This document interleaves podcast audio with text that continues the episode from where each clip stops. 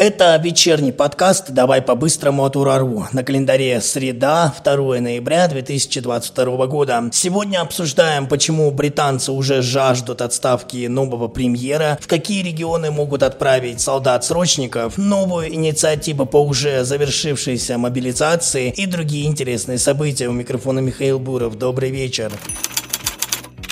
Солдат-срочников могут отправить на службу в приграничные с Украиной регионы. Об этом заявил депутат Госдумы Андрей Картополов. Его цитируют ведомости. Новобранцев могут отправить служить, например, в Белгородскую и Курскую области, а также на Черноморский флот в Севастополе. Но спешу вас успокоить, по словам парламентария, в боевых действиях срочники участвовать не будут, так как Минобороны запретило отправлять новобранцев в новые регионы страны. Однако демобилизация мобилизованные солдаты имеют право поступить на контракт, если изъявят такое желание. А в Совете Федерации сегодня одобрили закон, благодаря которому россияне смогут проходить альтернативную гражданскую службу при мобилизации. Цитата. «Россияне, проходящие альтернативную гражданскую службу в вооруженных силах, воинских формированиях и органах в качестве гражданского персонала при объявлении мобилизации продолжат находиться на альтернативной службе». Конец цитаты.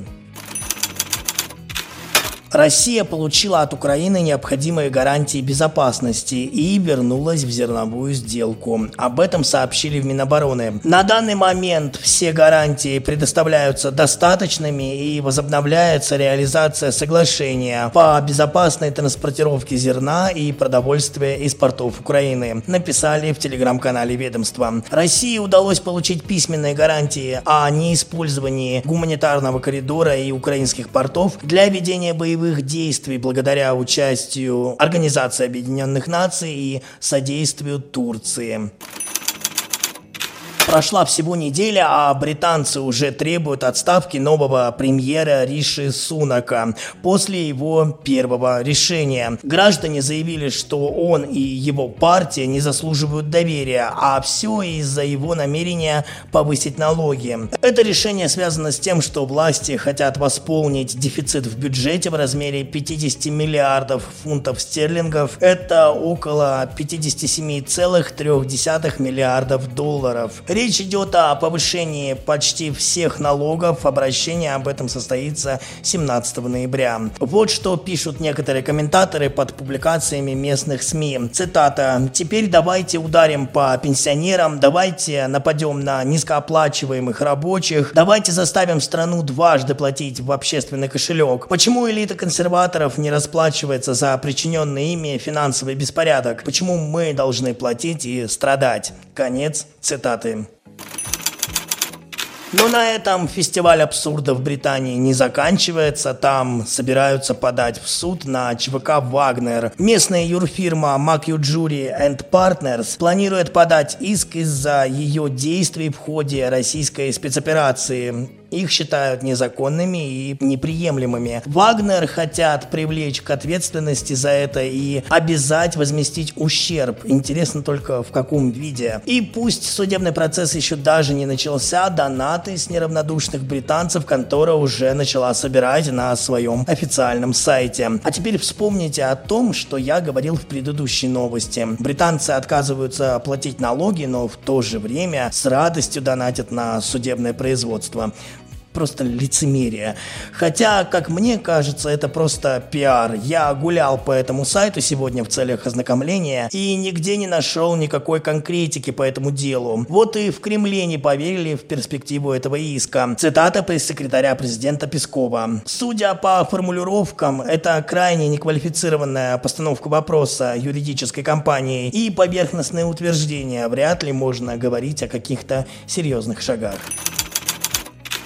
Дмитрий Медведев заявил о необходимости отмены моратория на смертную казнь. Он объясняет это целями безопасности, приведя в пример действия диверсантов и иностранных студентов, которые вывели из строя несколько железнодорожных объектов в Уфе. Также зампред Совбеза России вспомнил о саботерах во времена Великой Отечественной. Цитата. «Приговор таким негодяям был один – расстрел без суда и следствия, прямо на месте преступления». Конец цитаты. Клишес прокомментировал заявление Медведева, заявив, что при действующей Конституции отмена моратория невозможна.